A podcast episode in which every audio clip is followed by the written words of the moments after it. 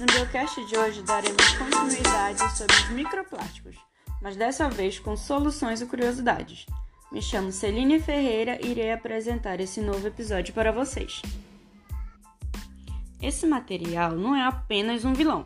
Por exemplo, na área da saúde, o plástico trouxe segurança para os profissionais e pacientes, e ainda hoje evita doenças. Só que quase ninguém parou para ver isso tudo a longo prazo. Ou se pensaram, era algo que não questionavam em relação ao lucro financeiro que esse material traz. Esse material ele está presente em todo canto. É só olhar ao seu redor. Tem copo, canudo, filtro de café, guardanapos, roupas. Pode parecer que não, mas tudo leva plástico, já que se não levassem, eles não resistiriam à água. Esse material ele é um poluente que consumimos sem querer, fazendo algo que é indispensável para a vida: respirar. Isso mesmo, respirar. Sabendo disso, vou citar para vocês alguns fatos sobre plásticos e microplásticos que me deixaram tanto quanto assustada e talvez deixará vocês também. Primeiro fato: em 2021, cientistas encontraram pela primeira vez microplásticos em pulmão humano. Isso mesmo. Essas partículas são inaladas em todos os ambientes e são impossíveis de serem vistas a olho nu e podem causar irritações e reações inflamatórias. Alguns cientistas estão estudando para ver se isso também causa o câncer de pulmão. Segundo fato: microplásticos foram encontrados em placenta humana. Isso mesmo. O hábito das mamães com o uso de cosmético pode ser uma das explicações, mas o microplástico está em todo canto, então é muito difícil fugir dele. Terceiro fato: Microplásticos é encontrado também na água potável. Isso mesmo, e a gente pensou que tinha fugido disso. De acordo com a Organização Mundial da Saúde, o microplástico é encontrado na água potável, tanto na engarrafada quanto na da torneira, apesar de não ser tão potável assim, mas foi encontrada. E tem que ter muito cuidado, pois pode ter fungos e bactérias. Quarto fato: a 14 milhões de toneladas de microplásticos no fundo do oceano. Podemos pensar que é só aquilo que vemos na areia que chegou com a maré ou flutuando, mas na verdade a maioria, a maioria dessa parte é, dessas partículas, elas são microscópicas e estão no fundo do mar. Essas 14 milhões de toneladas equivale a 35 vezes mais do que se acredita estar flutuando.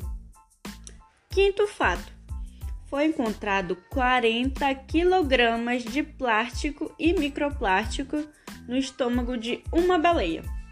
E ela tinha a maior quantidade já vista em uma baleia.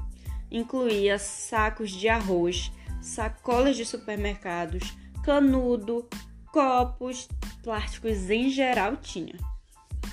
Sexto fato: absolutamente todos os mamíferos marinhos têm microplástico no estômago. Ai ai. A maioria é encontrada no sistema digestivo desses animais. Lembrando que isso é tóxico e pode ser fatal ingerido em grande quantidade. Sétimo fato: o odor que o microplástico emite confunde as aves que acabam ingerindo por engano. Albatrozes e pardelas ingerem por engano isso porque as partículas de microplásticos exalam um cheiro parecido com a do fitoplâncton. Cientistas acham que 90%, 90 das aves tinham microplásticos no organismo e acreditam que até 2050, 99% das aves terão ingerido plástico. Oitavo fato: você, eu, nós consumimos até 121 mil partículas de plásticos por ano. Essas partículas vêm por todo lado, pelo ar, pela água, pelos alimentos que ingerimos.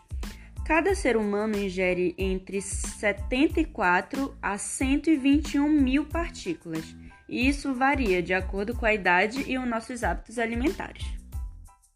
E nono e último fato: o problema do microplástico não tem mais solução. Isso mesmo. Acabou pra gente. mas ele pode ser reduzido se cada um fizer a sua parte.